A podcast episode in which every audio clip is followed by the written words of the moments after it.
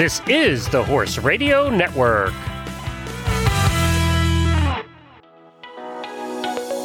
Welcome to the Leadline Podcast, the show where we believe that running your own horse business should feel less like a chore and more like the life you've always dreamed of. Join us as we share valuable advice on how to become more focused, more organized, and more profitable in your horse business. And now, here's your host, Mandy Flanders. Hey, it's Mandy, and thanks for tuning in to today's show. When I'm looking for guests to bring on the podcast, I'm always on the lookout for unique stories from equestrian entrepreneurs who are doing things to set themselves apart from others in the industry. The particular entrepreneur who's joining me on today's episode is the youngest guest we've ever had on the show at only 20 years old. Now, the reason her story stood out to me was because I was once that ambitious 20 year old, working hard to get my start in the horse world, and I know a little bit about what that's like. And it's not always easy. Today, you're going to meet Diana Bezdedeanu from Massachusetts, who happens to be the youngest certified equine facilitated learning practitioner through the Herd Institute. She joins me to have a candid and inspiring conversation about starting a business as a young entrepreneur, something that requires a lot of maturity, hard work, and dedication. She's certainly dealt with her fair share of questioning from others who have been skeptical of her abilities due to her age but I think you'll discover Diana to be well spoken and very serious about running her horse business. She shares her story about overcoming obstacles and what she's already been learning along the way. Here's Diana Bezdedeanu. Welcome to the podcast, Diana. I'm excited to have you here. And I know we've been talking a lot online for quite some time. So it's great to have a conversation with you here today. Thank you so much for having me here, Mandy. Well, thanks for being here. So I wanted to talk with you because you have a unique story we haven't really brought to the podcast yet and a topic that I'm passionate about, but I haven't really addressed in a while, mostly because I've started to uh, age out of this a little bit. But the topic today is being a young entrepreneur. Now, I know you're 20 years old. You're 20, right? Yes. Yeah, yes. you're 20 years old. I'm in my early 30s now, but I was once a very young entrepreneur like you.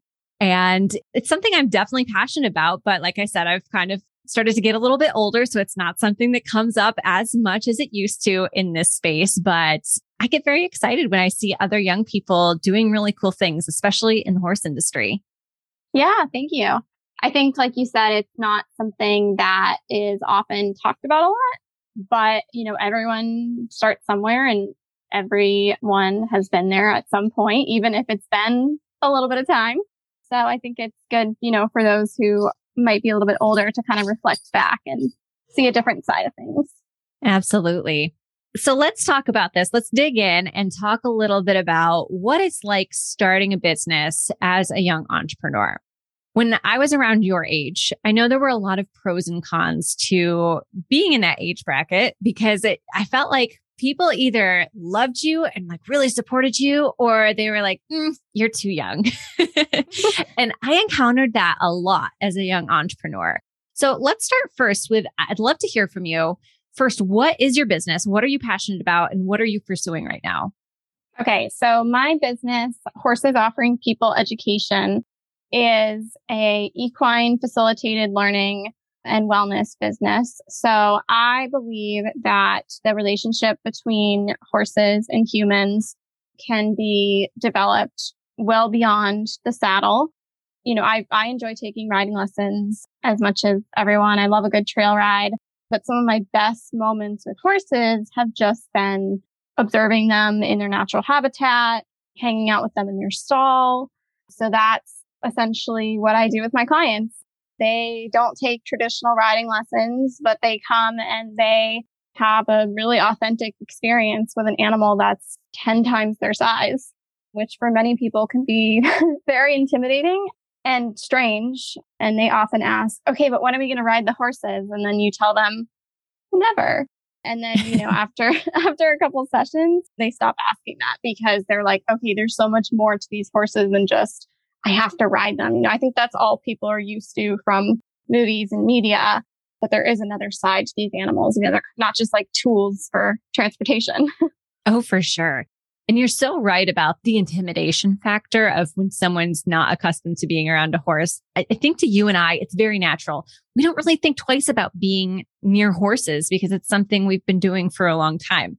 But I remember when I introduced my husband to my horse, he to this day will tell everyone that he is terrified of horses. And it's so funny because I throw him in these different photo shoots and I'm like, no, you need to hold my horse. but you're right. Like for us, it's something that's natural, but it doesn't come like that to everybody else. Yeah, no, absolutely.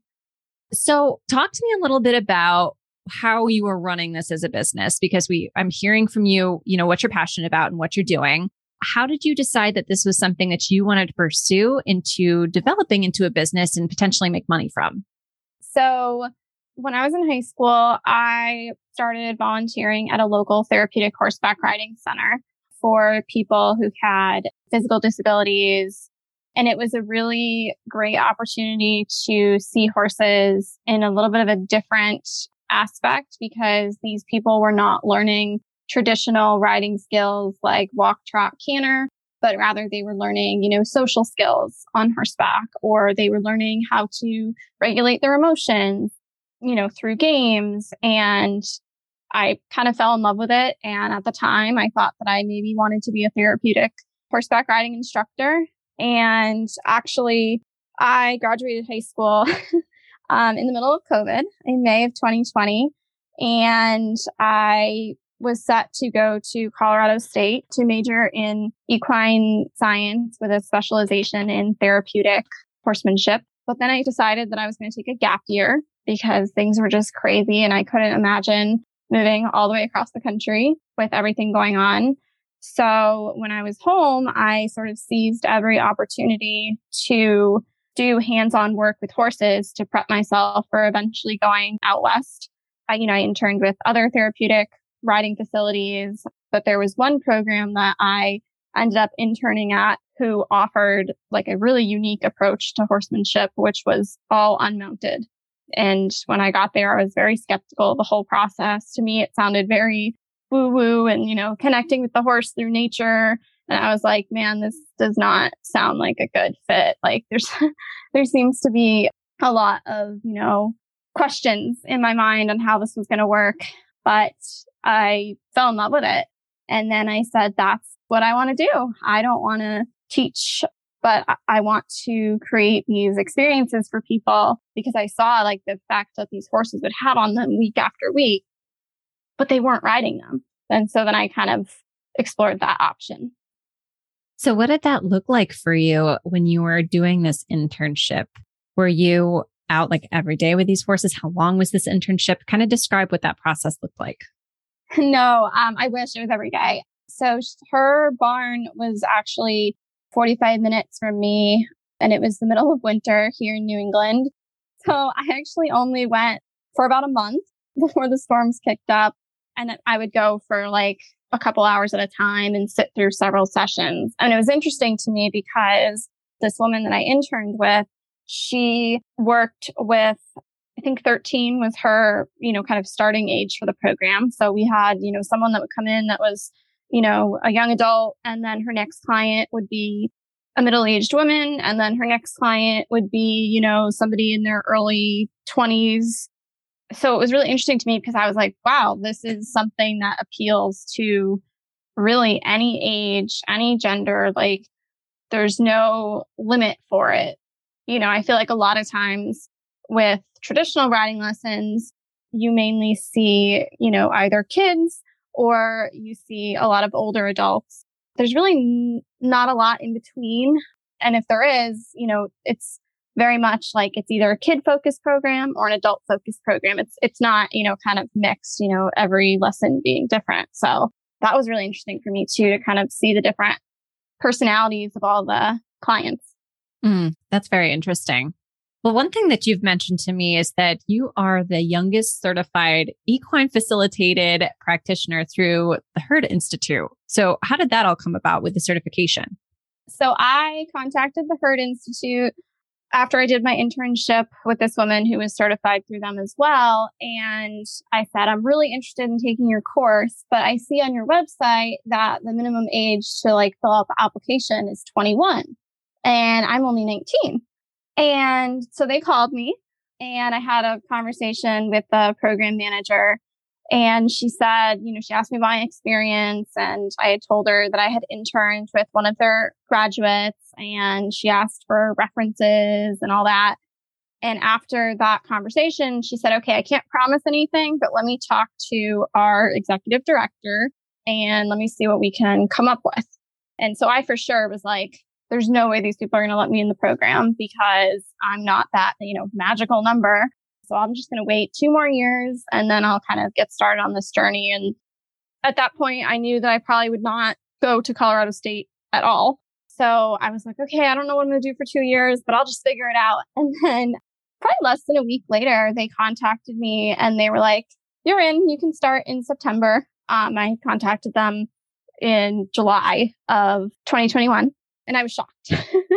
and they had, you know, some additional criteria for me. They said, you know, because you're coming in a little bit younger, we wanted to have you do a couple additional mentoring sessions. And if at any point during the program we feel that, you know, it's time to kind of take a pause and revisit it later, we will do that. And we'll just be really communicative with each other. And that did not happen. um, so how did how did it go? I think we sort of surprised each other. You know, going in there, they knew that I had sort of the background in the equine assisted services field through working at all these different therapeutic riding organizations. I had done this internship at one of their graduates facilities, you know, so they knew I had sort of the like textbook knowledge. It was just, you know, how can I apply the knowledge? And I felt that like with doing my internship, I had almost an advantage to most of my classmates because when I went for my in-person practicum, you know, I already kind of knew how these sessions would run because I had seen them in action. It was just, you know, it was a really surreal moment for me because I was sort of shifting from like shadowing to actually facilitating the sessions. And actually, the woman that I interned with was a faculty in training at my in person practicum. So she got to come and watch me certify. So it felt very full circle. oh, that's awesome. I really want to dig into what this has been like, not just for you, but for the people around you and maybe some of the things that you've heard from people in your life. I know when I was uh, around the same age, like I said earlier, people were either all for me or they just were very skeptical. So as you went through this process and you did your certification, what were some of the comments that you heard from others as you were going through all of this?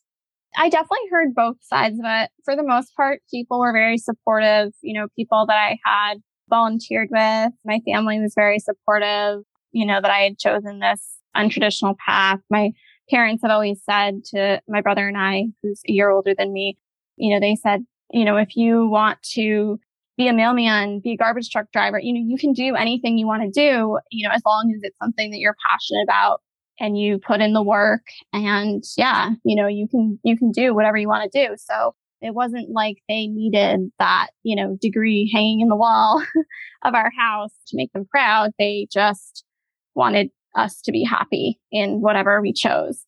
So that was sort of the main thing. And then, yeah, most friends and whatnot. Um, I think that was probably the hardest part. You know, a lot of people really didn't understand what I was doing because I had a couple friends that had taken a gap year as well or a gap semester. But sort of the first question I get from people my own age is, Oh, what school do you go to? What's your major? And then I have to kind of explain like that's not applicable to me. But for most older adults, it's like, Oh, that's wonderful. Or I wish I had found what I wanted to do so early in life, or I wish I had that passion, that spark. You know, anyone that knows me knows that if I'm talking about what I'm doing, like my face lights up. So um, I think that, you know, for the most part, it's been pretty well received. But there's been a couple people who have been like, so are you taking business classes? Um, you know, you should definitely look into this college and take a couple courses or they'll send me they'll send me um, course listings. Isn't it funny how that happens? It's interesting to see how young entrepreneurship is perceived by different audiences. Oh, absolutely. Um, and that's not to say, like I always tell people that I really value education, but I think that education comes in different forms. So yeah, I didn't go to a traditional four year school to get a bachelor's degree, but I hand selected a certification program that took me nine months to complete that had online modules, that had in-person practicum. I did a lot of research and kind of weighed a lot of different organizations against each other because there's a lot out there. But the reason that I had chosen the Herd Institute was because of their commitment to diversity, equity, and inclusion.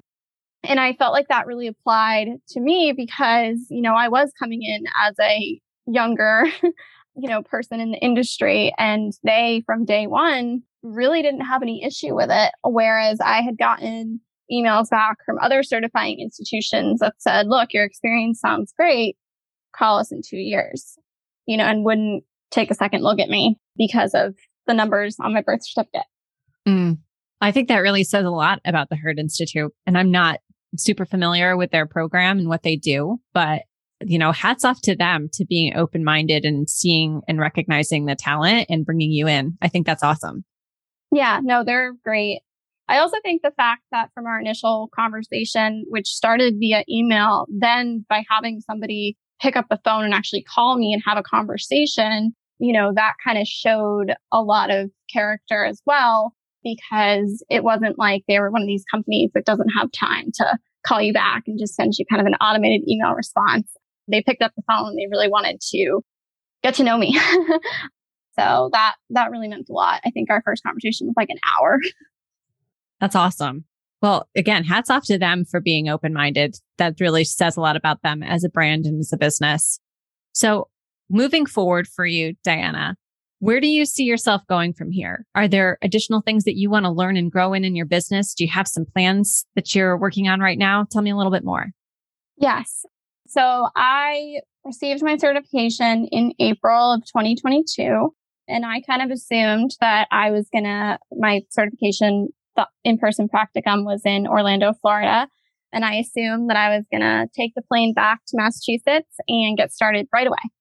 And I could not have been more wrong because, you know, I quickly realized that running a business is not just having the credentials or the drive or the passion there's actually a lot of behind the scenes networking, marketing, things like business cards, a website, insurance is a really big thing, especially for those of us in the horse industry.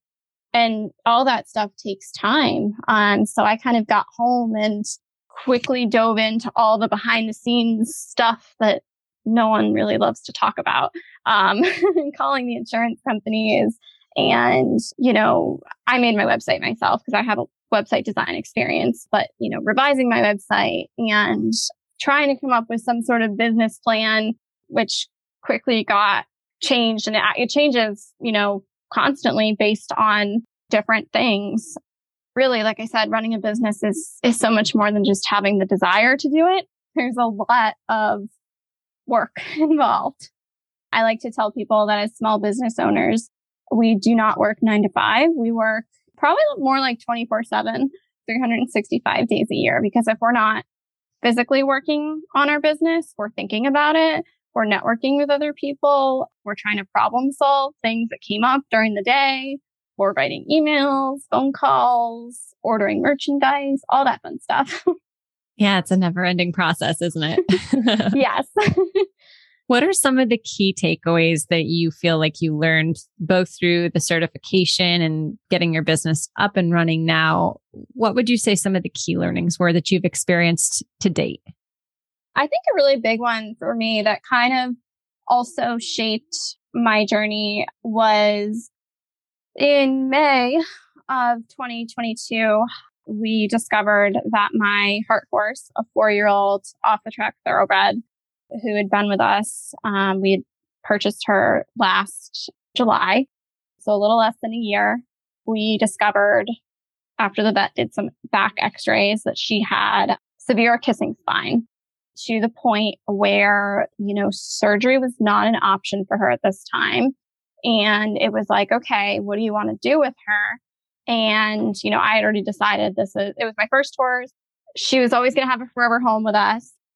You know, I, I had ridden her a couple times, but to be honest, like it never felt right. Like working on the ground with her was always where our connection started and, and really grew. So I was like, eventually I would like you to be part of the program. And she kind of be, became like the face behind my program, you know, the reason behind what I do, because I physically have this nod ridden equine that I think a lot of horse owners would be like, okay, well, like, what's her job? Well, her job is eventually going to be, you know, helping my clients learn about like the partnership between horses and humans.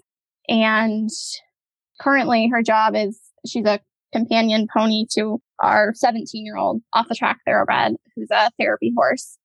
So that was a really big turning point in my business as well. Cause, um, if you had asked me, you know, all the places that I worked at had these really saintly ponies and minis and donkeys. And I was like, that's going to be my program. I'm going to have these like amazing, like sweet tempered animals. But I have this like sassy chestnut mare. So I had to kind of refocus my business around her. But you know, couldn't be more grateful. yeah. Well, she sounds awesome. I know you've been telling me a little bit about her. So I'm glad that she will have a job with you and with running your business. And what's better than actually working with your horse and making money doing it? I think that's great. yes, and she helps pay her board. oh, good. That's a that's a benefit too, for sure.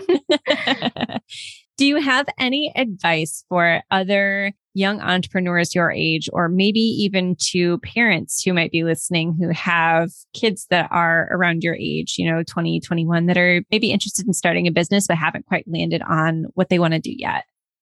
I think my biggest piece of advice would be to seize any opportunity you have to, you know, dip your toes into whatever field you're interested in. You know, whether that's horse related or non horse related.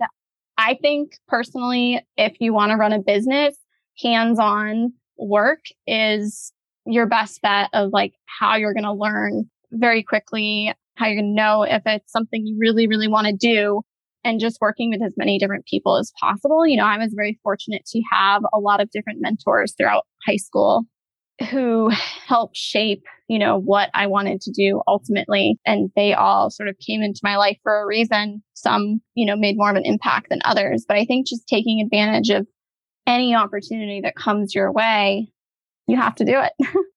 yeah. And I think I would echo that and say, don't be afraid to try something before you go full out. You know, give it a shot and see if it's for you. And I think what you're saying is a really good example of that, how you got the hands on experience and you knew it was what you wanted to do and then you pursued it. And that won't be the case for everyone, I'm sure. I actually, fun fact, I actually volunteered at the New England Aquarium, which is out closer to you now than it is to me since I've moved. But I volunteered there for a year because I thought maybe I would want to be an aquarist. And it turned out I didn't actually want to do that as a career, but it was a nice little opportunity to go experiment with it for a little bit. So I, I, think if I were to add anything to that, like don't be afraid to go out and just test something out and see if it's the right fit for you. And if it's not, just move on and try something different. Yeah, absolutely. And then I think the other thing would just be a big part of business, as I'm sure you know, is networking. So finding, you know, people that you can connect with and network with can be a really powerful thing because as we all know, word of mouth is going to be your biggest, hopefully your biggest source of income. That's the goal, right? To have all your clients come well recommended, you know, so like the woman that did my business cards, she actually came from a recommendation from your Facebook group for horse business entrepreneurs, Mandy, from another equine business entrepreneur who had used her. So, you know, just leaning on the other people within your industry or just in business in general to help you out. Such great advice. Those relationships can definitely go a really long way and open doors for you. So, Diana, where can people go to connect with you on social media if they want to follow your journey and learn more about what it is that you do? So you can connect with me on the Horses Offering People Education Facebook page, which is at Hope in Mass or in MA, because that is our official LLC name. I do have a website And on both the website and the Facebook page, you'll find blog posts that frequently share updates about my entrepreneurship journey, my journey with my two horses, business tips in general, as well as, you know, just a lot of times recommendations for other wonderful equine businesses. awesome.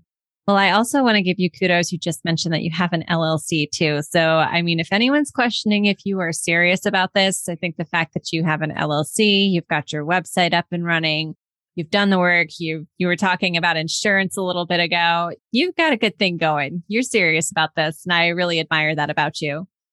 Yeah, thank you so much. I am one of those people that wants everything done yesterday. so, you know, like I said, I expected to come home from my certification and instantly be running sessions, you know, and to kind of have to take a step back. And as one of my mentors from the herd says, like, be patient. You know, it'll, it'll all come. Like, it's not all going to come at once, but, you know, it'll happen eventually. So, you know, the goal is to be up and running and very successful and see a lot of clients and eventually have a farm at home and run this out of my own place. But it's it's gonna come with time, you know. So I hope I'll be in this industry till I'm like 95. well, Diana, thank you so much for sharing your story and your advice for other young entrepreneurs today. I'll be sure to link your social media and your website in the show notes. So, folks, if you're interested in checking out what Diana does, take a look there. So, Diana, thanks so much for being here today. Thank you so much, Mandy.